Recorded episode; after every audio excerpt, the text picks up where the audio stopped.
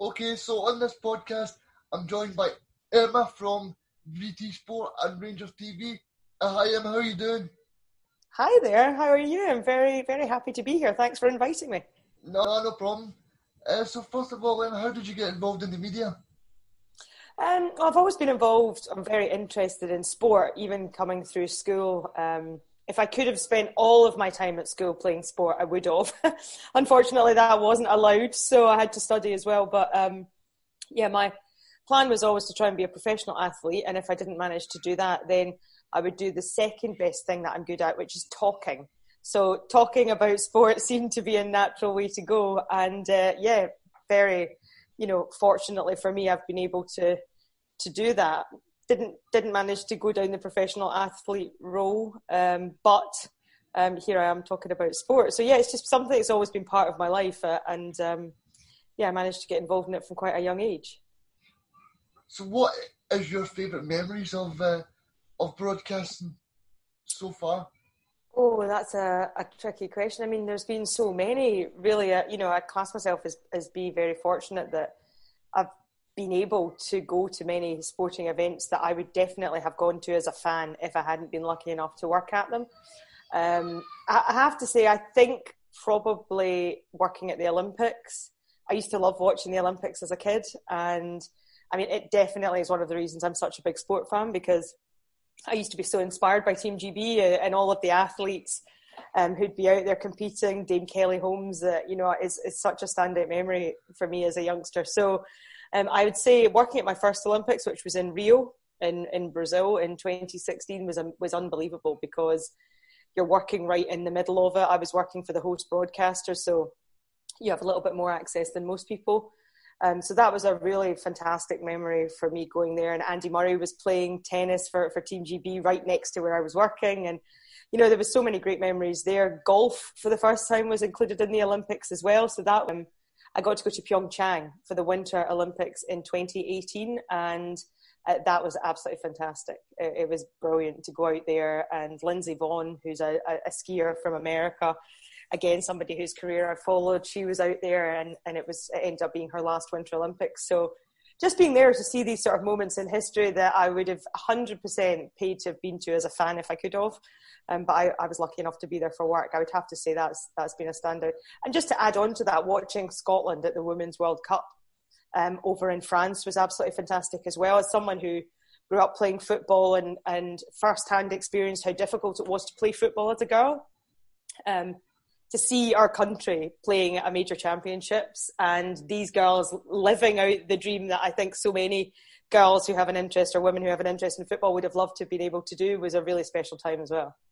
I was over there working, yeah, I was working for the host broadcaster, so I was I had a great job actually. My job was actually to follow and to to live with Scotland um, for for FIFA and for the host broadcasting coverage. So I got to to basically follow them around for the, the group games and interview them, interview the players and go to the games and uh, see really firsthand the training and everything that was going on. It, it, was it was brilliant, and then sort of see the girls as well around the hotel, how they were you know spending their downtime. Um, and it was fantastic. It was really interesting because the first game of the group was obviously against England.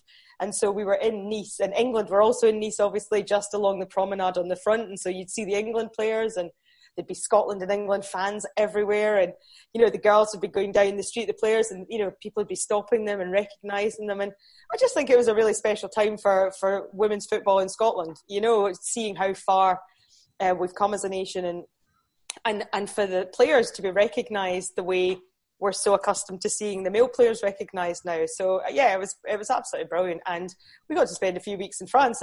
It, wasn't yeah. a hardship. On record attendance uh, because it was 17,000 to Jamaica. That's right, at Hampden before they went, which I think was a real example to perhaps some people who don't follow women's football so closely of just how big an impact Scotland getting to the World Cup had actually made. You know, it, it, it, allowed people to go and watch them before, you know, and send them on their way, knowing that the nation was behind them. And again, just such special memories. I think for the players, for the fans, you know, the amount of, of parents who perhaps were able to take their kids along to watch that for the very first time, and and having a crowd of that size in Hampden, and and obviously the way Scotland played that day as well, it was a really special performance yeah. too. Yeah, she's left Scotland. Mm. Uh, do you think she she could get into the men's game? Oh, 100 percent. Yeah, absolutely. I mean, uh, I know Shelley well. You know, I've been lucky enough to spend some time in her company. You know, not least at, at, the World Cup, and she's a fantastic coach. I don't think it can be underestimated the job that Shelley did uh, in charge of the national team. Don't get me wrong; a lot of good work had been done in the build-up to that. This has been something that's been developing, you know, over the years. And, and when Shelley went in there, there was a good basis. Um, but I think what Shelley, you know, did was take Scotland to the next level. You know, she qualified them for the first major tournament and you know, tactically, Shelley, you know, is very astute. You know, I've have, I've worked with her on several occasions as a pundit, and the way she analyses the game uh, as well is very enjoyable to listen to. So, yeah, for sure. I mean, I think Shelley definitely could be looking at, getting a job on the men's side of the game. We've started to see it. I mean, she obviously has in the past worked in the men's side yeah. of the games. It wouldn't be alien for her to go back to that. Um, but I'm sure she would go back as a very different coach, having had that international experience, or, you know, potentially even a role, a director of football role, or something that's not necessarily in the dugout. I think Shelley would be brilliantly suited for as well. So it's going to be really interesting to see what, what Shelley Kerr's next move is. The season you joined Rangers TV, uh, how was that for you? Uh, yeah, so obviously with no fans being in it, a lot of the clubs have been able to to produce their own content. And the fact that the, the fans aren't allowed into the stadiums they're buying season tickets so the clubs you know are able to, to provide them with the service of watching the matches. So yeah I mean, when rangers came to me and asked me if i would be involved in it you know it's a fantastic opportunity. I've worked for the club in the past That you know uh, i know i know what rangers is about. I know what the broadcasting side of things is about at the club as well. So, and, and a lot of the guys that are behind the scenes are, are still there from, from when I was there in the past. And I actually worked with some of them at different broadcasting outlets, such as Setanta.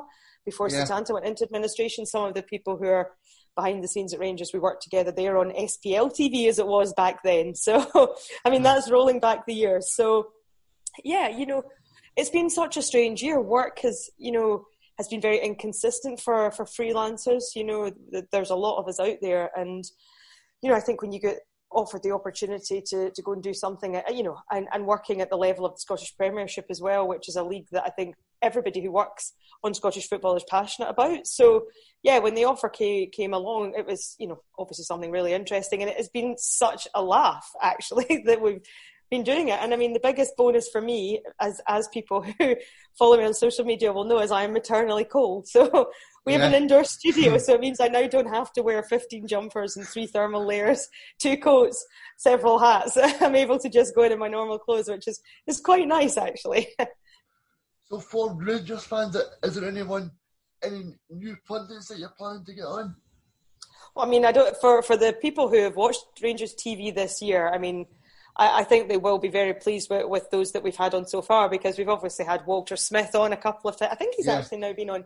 I think it's three times he's been on now, and my goodness, I could. I think any football fan could listen to Walter Smith all day long because he has so much experience uh, and so many stories to tell, and uh, he's just such a knowledgeable lovely gentleman that uh, you know it's always a pleasure having Walter in the studio. We've also obviously had Graeme Souness up for the Galatasaray game, given his contacts there, and um, with Alan Hutton as well, actually, who was brilliant. Alan, yeah. I was at Rangers when Alan Hutton played for Rangers, and I can tell you he didn't used to like doing media interviews, but since he's retired and, he, and he's come come on to being a pundit, he's fantastic. We had him on BT Sport last season as well. Um, at Hampden, he came up. So yeah, for Alan the... Hutton, yeah, the big breakfast he came up yeah. and it was the the cup final I think the Betfred Cup final yeah it was for the yeah the, that, that was for the six hour special that, uh, tell you what, we, we, were at Hampden that day at about six o'clock in the morning. Oh it God. was such a long day, but I think our, uh, I think the coverage really was an example of how dedicated, you know, we were about putting on a, a show for the fans. So I just want to talk about B, uh, BT Sport. Obviously, BT Sport got a lot of recognition for the great coverage. How was that to work on for you?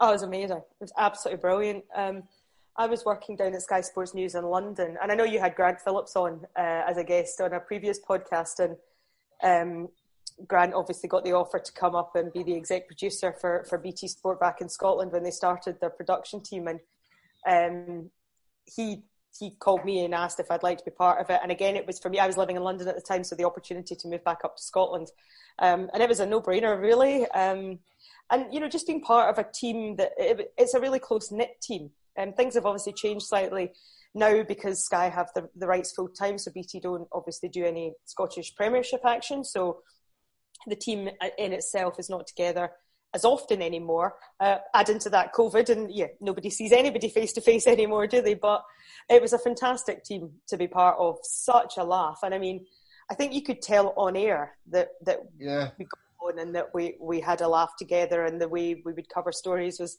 perhaps slightly different to the way other TV channels would do it. But there was always humour in there, and there was always, you know, genuinely the people who are on that show are fans of Scottish football, and so you're taking you're talking about something that actually you're interested in and you would want to watch. And that's what we tried to do was was you know and it's it's credit to the people at the top you know because there's there's Grant Phillips you know Martin Keegan the producer and then there's the entire team behind that you know Amy Robbo Murray's there we had Darren there's Ailey.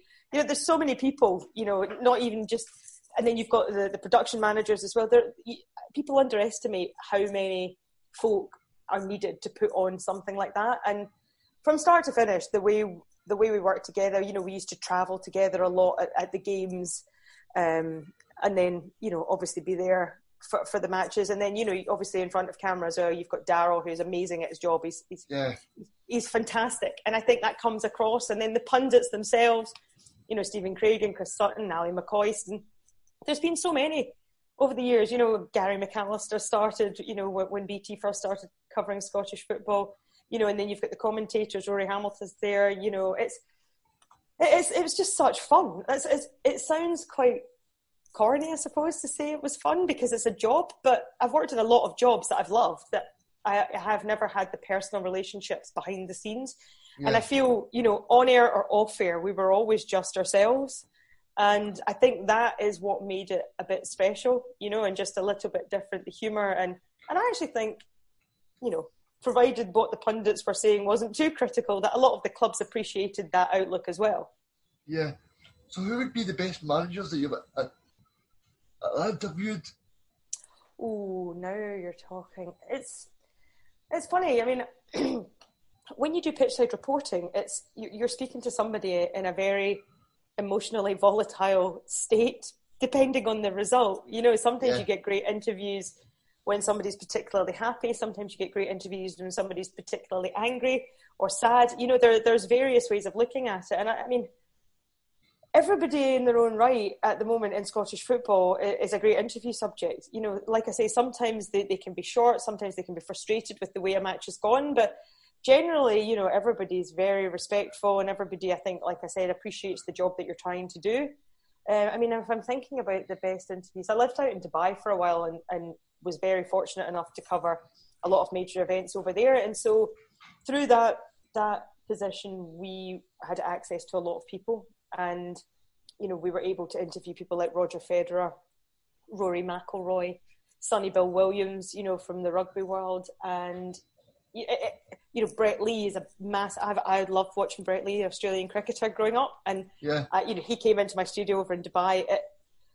So there's people like that that when they say don't meet your heroes, Dame Kelly Holmes came in and I've just you know I mentioned earlier on about providing me with a real childhood Olympic memory, and then there she was sitting across me, and I got to ask her all these questions about it. It's like little moments of that you think, wow, I love my job. But you know, day to day when you're dealing with people week in week out, like in Scottish football, English football, you know it can be hard. I think we see it now.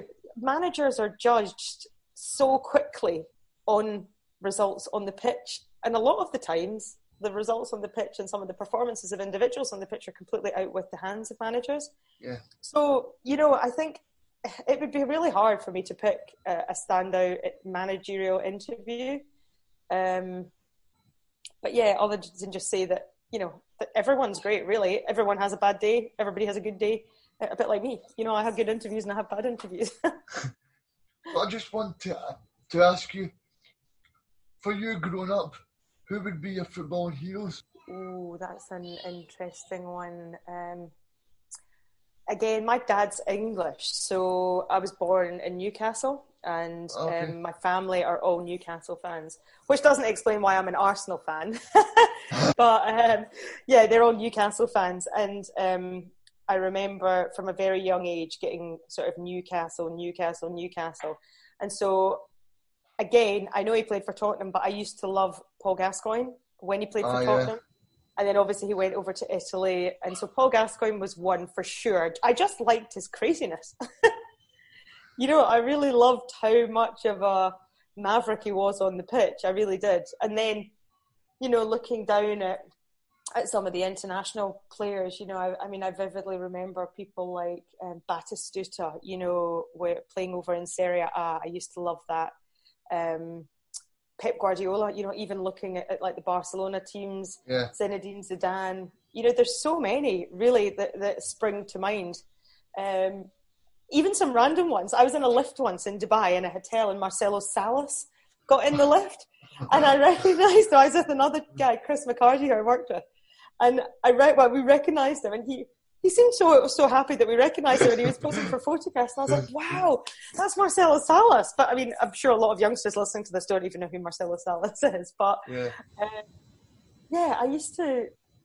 I mean, I'm trying to think, you know, now really with, with regards to to Scottish football. I also loved when a lot of the players from down south came up here. You know, like of Terry Butcher. I feel like they brought a different a different element to the league. You know, Alex yeah. playing Aberdeen was such an impressive player. Like I say, then Terry Butcher came up to Rangers, absolutely brilliant. And Claudio Caniggia was always a player that I had admired from afar. And then obviously he came over to play in Scottish football. I couldn't yeah. believe it. I actually couldn't believe it. Um, and then obviously he moved to Rangers, and I've actually got a signed pair of his shorts from a cup final.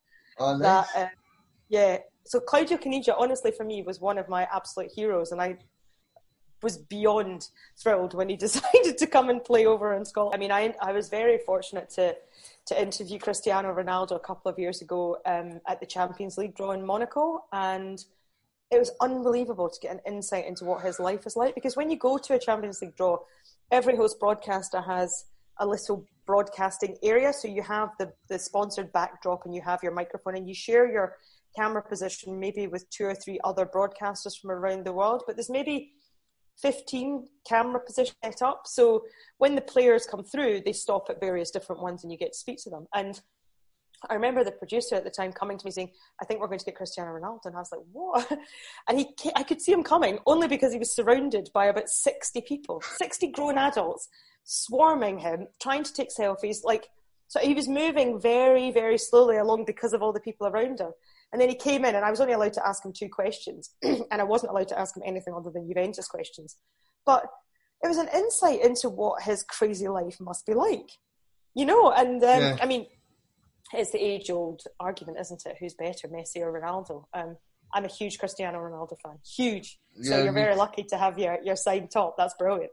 Yeah, for you, um, do you feel Scottish football at the moment I think it's been a really tough year for, for Scottish football. Um, I think that there has been some decisions made over the, the past year, you know, and I'm thinking actually primarily really at, at, some of the clubs, you know, I mean, I'm looking at Partick Thistle just now who can't play because obviously they're down, you know, below the championship and, and therefore they're not able to play.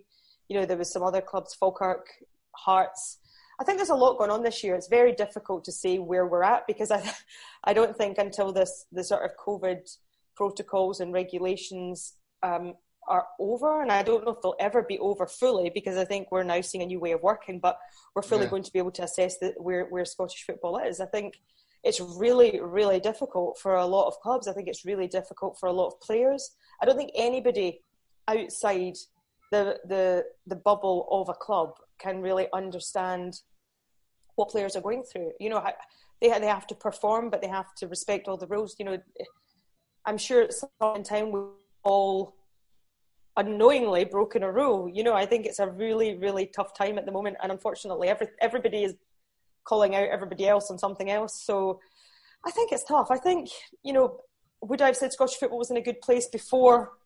Before March last year, then yeah, I think we were in a good place. I think there's always room for improvement.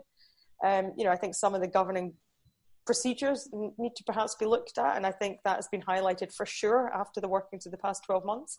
Yeah. Um, but, you know, I just think at the moment we need to stick together uh, as a as a unit, as Scottish football, I mean, and try and get through this and reassess it, and hopefully you know everybody can get through it because you know as I've mentioned some clubs are falling on really tough times some players are falling on really tough times and you know at the end of the day football is, is such a passion for so many of us it's it's it's what we do in our spare time i mean i think if you cast your mind back we what did we talk about when we didn't talk about football? Yeah, I mean, last March, I was literally like, what on earth do people do who don't follow football or don't follow live sport? It's so bizarre.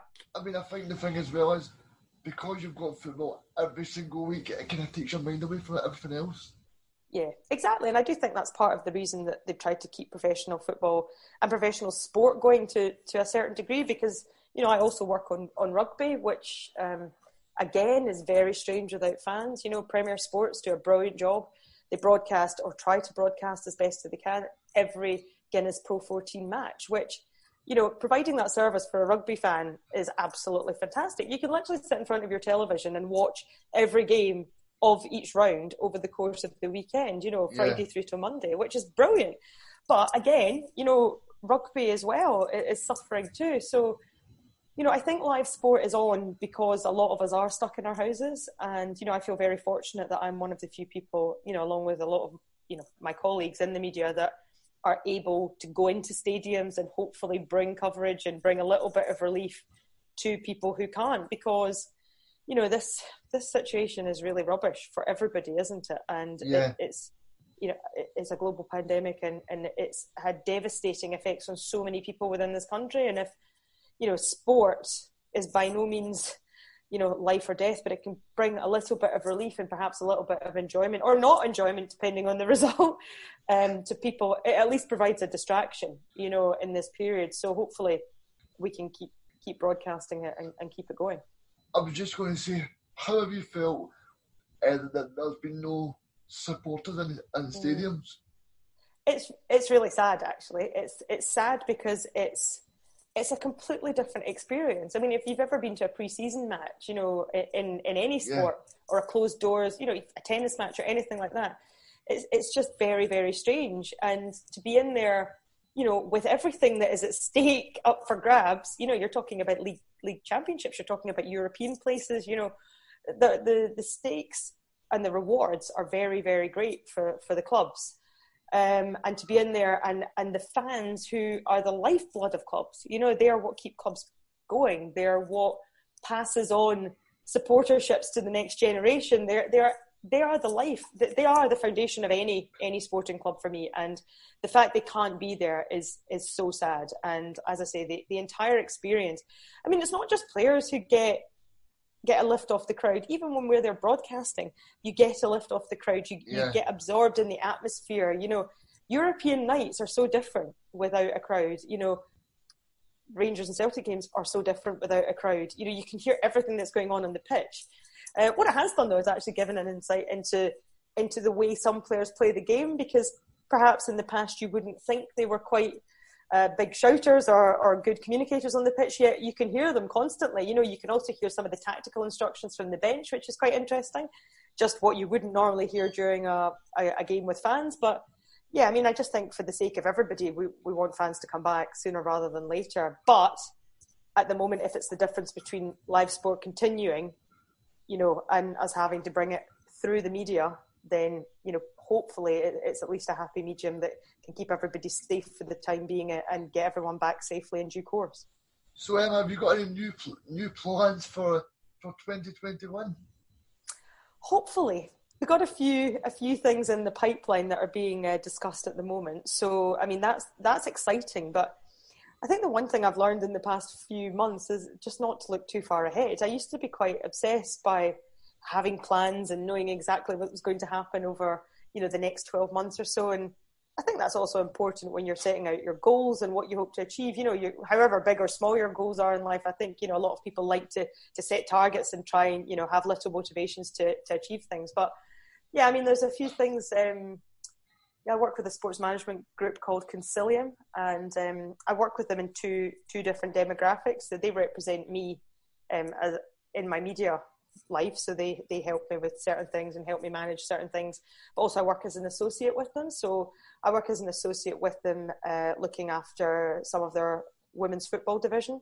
So obviously, we have some players contracted with us. I help I help them in an agency capacity, and then um, you know also looking at new talent to perhaps bring to the bring to the sports group as well. But that's been something that's just evolved over the past twelve months, and I have to say it's been it's been a really interesting um, change for me of being involved on that side of things. I've obviously worked with a lot of sports groups in the past, you know, from the media side of things. Um, you know, and, and working with them and looking after players and the welfare of players and, you know, making sure, especially in this current climate, because as I say, there's so many demands and stresses going on in everyday life that, you know, I think it's important or as important now as ever to look after, yeah. you know, mental health and, and, different things like that. So, you know, I'm looking at growing that side of, of, of what I'm doing with Consilium and, and being an associate there. And, and like I say, you know, women's football is such an exciting thing to be part of at the minute. And you know we've got some great players on our books at the moment, which which is fantastic to see them thriving and playing well and and you know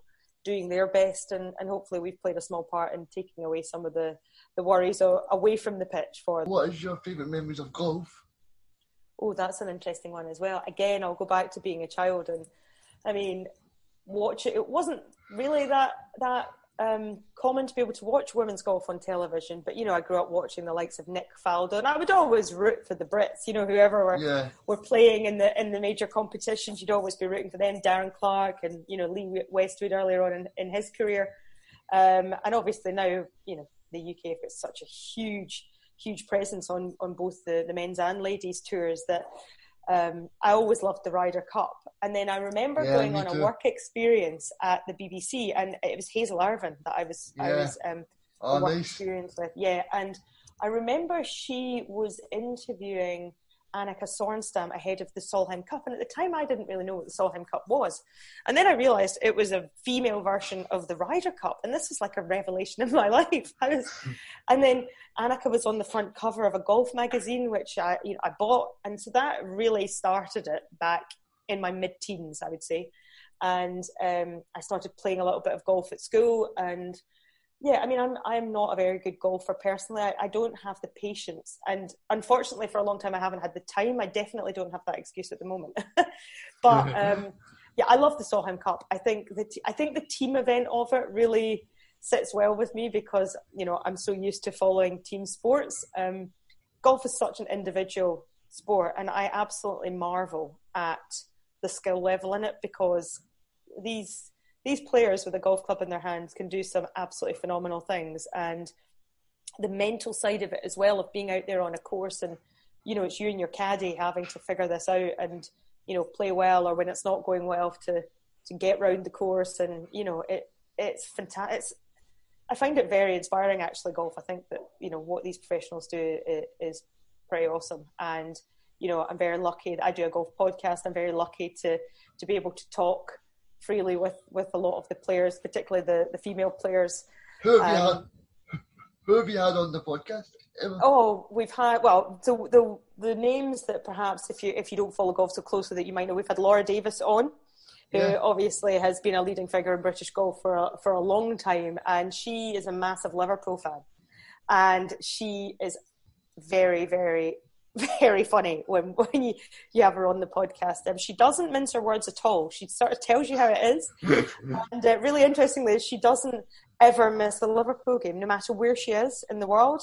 Even if she's been on like the golf course, I know she's been trying to keep an eye on the score in the past. She'll get up at three in the morning to watch her beloved Liverpool. Oh God! Um, so we've had we've had her on um, in the most recent episode. So I do the podcast with another golfer called Beth Allen. She's actually from uh, California originally, but she lives in Edinburgh now. And um, she still plays on tour, obviously. And we had Emily Pedersen on, who finished last season on the Ladies European Tour in the most unbelievable form. She won the last three tournaments in a row and won the, the race to Costa del Sol, which is like the, the Order of Merit. It's, yeah, it's yeah. the tournament that takes place across the entire season. So, and she won that. So she came on, and she's been over. In, oh, she lives in Denmark, and she's she's had to shovel snow to try and get to training. it's like you know we, we have a bit of frost over here and um, and we worry about it. But so it was great to get an insight from her. And we had Kylie Henry, who's a Scottish golfer. Uh, she's married to Scott Henry, who's also a professional Scottish golfer. So we had Kylie on as well, just mm. to give us a little bit of an insight ahead of her her new season. But yeah, we've had lots lots of, uh, of players on. We've had uh, Becky Morgan, Florentyna Parker, Flick Johnson, Sarah Kemp. I mean, yeah, the girls are great, giving giving up their time to come on and chat with us, and um, yeah, it's it's a really interesting, fun podcast to do because we don't take ourselves too seriously. No. So you're a big Arsenal fan, Emma. Who would be your favourite your favourite Arsenal players over the years? Um, let me see. Well, I touched on Newcastle earlier on, and I was at St James's Park when Newcastle played Arsenal. And do you remember that really famous Dennis Bergkamp goal where he flicks the ball round the side yeah, and yeah, yeah, yeah. turns the defender inside out?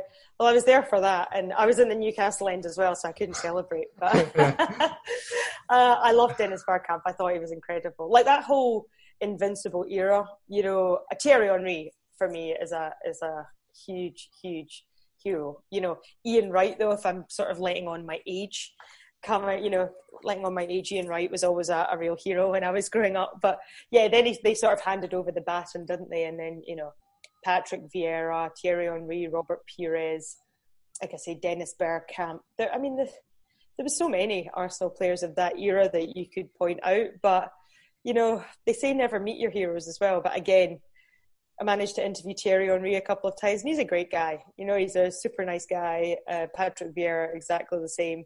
So yeah, these guys have all, all lived up to expectations. Um, I did actually, I did actually miss out as well when you asked me earlier about who was one of my football heroes growing up. I have to say Ally McCoist because the next time I see him, if I don't say that, then you know for a fact yeah, he's going to pick me up on it. He'll not be happy. he'll not be happy. Um, uh, so who would be? See Arsenal right right now how do you think they're getting on right now?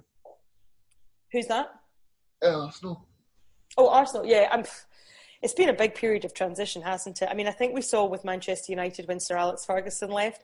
It's so difficult to come in after a manager has been there for a, a very prolonged period of time. And when Arsene Wenger left, it was always going to be a difficult, difficult uh, job to take over the reins of that because you know, he was the club for so long. And did he stay too long for me? Yes, just a couple of years. I think it might have been the time. But, you know, there's been, you know, a couple of managers. You know, Emery came in and did a reasonable job, but again, under difficult conditions, I think. But Mikel Arteta's come in, and, and at the time when, when the job was up for grabs, and Everton was also up for grabs. I obviously Carlo Ancelotti went to Everton.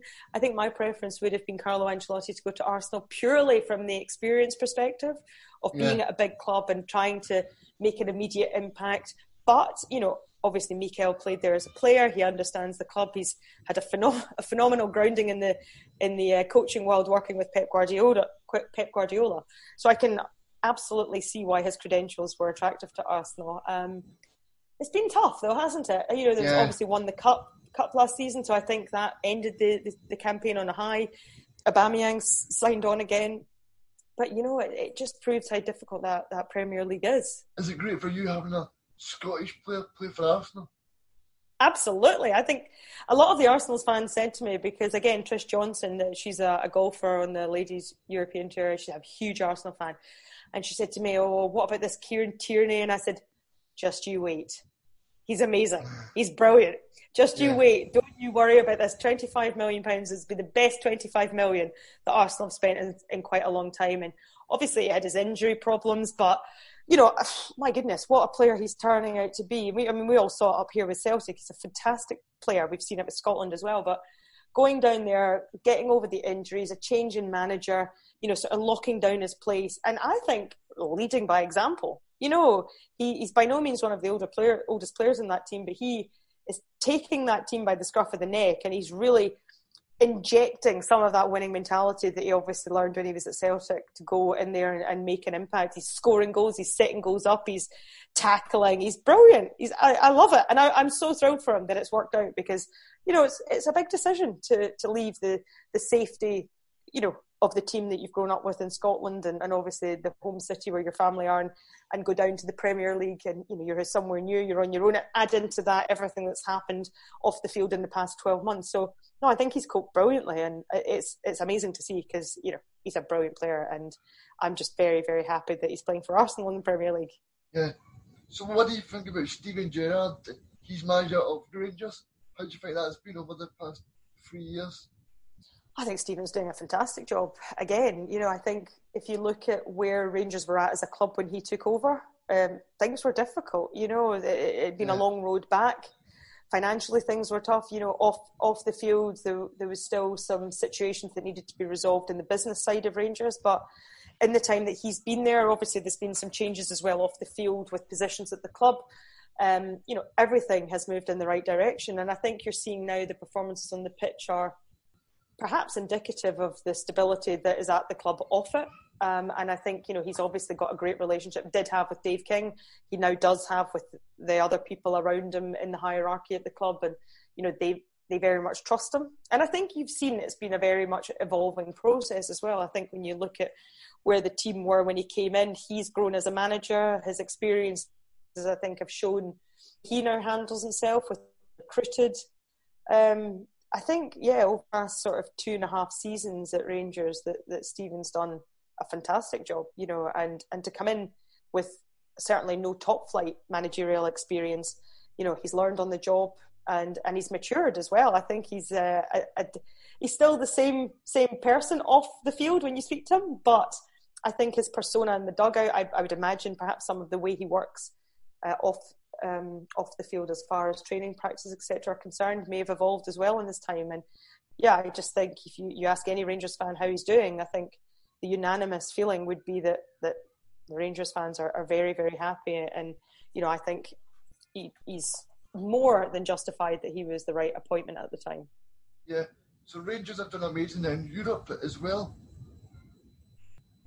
Yeah, they have, haven't they? And uh, I've been lucky enough to to be working with BT Sport and, and following them from that path. And again, I, I'll say what just I said about the league form. I think when you look at the first couple of campaigns, Rangers did unbelievably well to to to get the results they did in Europe, and obviously, first of all, go from the first you know qualifying round into the group stage.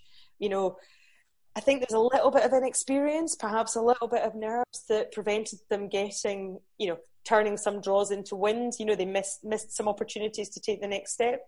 That was rectified the following season, and I think getting to to play Bayer Leverkusen last season was a fantastic achievement for a Scottish team, um, given where Rangers had been and just the evolution of, of how the squad performed. And and I think that ultimately, you know, Steven obviously has a very good understanding of European football. I mean, he's he's won at the highest level there as a player, hasn't he? Uh, he's got a great coaching staff around him. He, he, clearly prepares the teams well, and yeah, Rangers in Europe have, have been fantastic. And you know, I think even going into the group stage that they did this year in the Europa League in they pot three, I think, in the draw. Yeah. And and to, to take control of that group the way they did, you know, against some, some very good European sides and, and get out of the group once again. It's no longer a surprise for, for Rangers no. to get out of the group. It's now more of an expectation, which again adds another dynamic, I guess, going forwards. I mean, for me, I think Rangers can get to the quarterfinals of the Europa League this season. Yeah. Obviously, putting no pressure on because they're playing Royal Antwerp in the the last 32, but I just feel Rangers have beat Benfica, Benfica uh, Braga, so so many good teams. Mm-hmm. Yeah, and I think the way they've, they've gone about doing that as well is going away from home and still managing to get results. And this, you, you can see it in the players, you know, that they have a confidence that they can perform. I, I, just from having spoken to a lot of the players in interviews, they don't fear anybody anymore. They don't fear going anywhere anymore. Um, so you know that bodes well for Steven Gerrard. The fact that they do have that belief, and yeah, I mean, who knows how far they'll go? They, they were they were very much beaten by a better side in Bayer Leverkusen, but Bayer last season when they when they eventually were eliminated from the competition, but Bayer Leverkusen just sold a Kai Havertz to, to Chelsea for a phenomenal transfer fee. So yeah. when you look at the resources of the teams that they're playing, but yeah, they're playing Royal Antwerp next, and you know they certainly won't have anything to fear going there. I think it will be a you know a slight step up in in competition. Um, you know from Standard Liège, who obviously also play in Bel- Belgium, but you know certainly Steven Gerrard will be fearing. So I just want to talk to you about the time where BT Sport they had a six-hour special um, the Celtic and Rangers um, old firm game. How was that to be involved in? Yeah, it was great fun. It was great fun. Yeah, I mean, again, it seems like a slightly uh, long build up, but you know, we were all there and all thoroughly enjoyed it. We started off with like the breakfast show in our Winnebago in the car park, yeah. which was brilliant. We had Rio Ferdinand there, Chris Sutton, you know, Alan Hutton, and I think it was Darren O'Dea that came in to join us as well. Yeah, so I, yeah, I watched that. Yeah. Yeah, you know, it was nice and warm because I remember that day was a really horrible Scottish day. It was windy, it was raining. Like I say, we were there so early in the morning that when we arrived, it was pitch dark. And so I remember I was trying to, to film the opener, and Daryl and Chris were under an umbrella, and I was under another umbrella somewhere else, and the brollies were blowing inside out, and you're thinking, oh man, it's like seven o'clock in the morning here. What are we doing? Point where the game may have been called off. I think there was definitely um, some questions asked, yeah, for sure, because there was so much water, so much rain. It was just, again, though, it's, it's just an average Scottish day for us in winter, isn't it? We're used to it, yeah. but obviously the safety concerns. But no, I mean, that, that build up was, was such a fun to be involved in. And I don't know if we, would ever do anything like that again. You know, like I say, we did the breakfast show and then we crossed into the stadium and then we had some other features recorded, you know, in depth interviews. There was so much hard work went into that um, that you know the feedback we got from the fans w- was phenomenal. You know, so I don't think it went unnoticed. I think it was appreciated and enjoyed, oh, which is. It was amazing. It really was. Yeah, mm-hmm. I enjoyed it. Yeah. Oh, that's good to hear because that's at the end of the day, that's what you're trying to do: make a bit of fun television and and allow everyone to enjoy it. But you know, there's a serious side as well because we still have to to do the job. But no, it was it was such good fun to be enjoy, uh, involved in for sure. Yeah, the, the Scotland men team qualified qualified for the European Championships. How do yeah. you feel about, about that? Amazing, isn't it? I mean that yeah. that game a couple of weeks ago or months ago now. Actually, I don't think I remember being that nervous on yeah, the day of a game for quite some time because, as we all know with Scotland, it's the hope that kills you, isn't it? It's like I don't feel we'd been that close for ages, and um, yeah, like I don't work uh, on, on, Scotland games for a broadcaster. Usually, I, I, sometimes work at Hampden for the, Scottish FA Business Club, which is a hospitality suite. So I'm used to being in, a, in and around the atmosphere, which is phenomenal. And yeah, so just getting to look at it from the perspective of a Scotland fan, I was so nervous. And then when when the equaliser, I mean, I've even got my head in my hands right now talking about it. When, when the equaliser went in, I thought, oh no, this yeah, is exactly too, yeah. the type of killer blow that we don't recover very well from. And then, of course, to hang on and see it through and then see the celebrations. I mean, I was nearly in tears. I mean, yeah, I know Ryan Christie was in tears, bless him, but quite rightly so. I mean, these guys have achieved something quite magical. I mean, I remember when Scotland qualified for France in 1998. I hadn't long started working with Radio Clyde. And I remember my more experienced colleagues had gone out to France, obviously, to cover it. And I was just thinking, wow, like imagine one day going to follow the national team at a major championships as as my job. it's never happened since.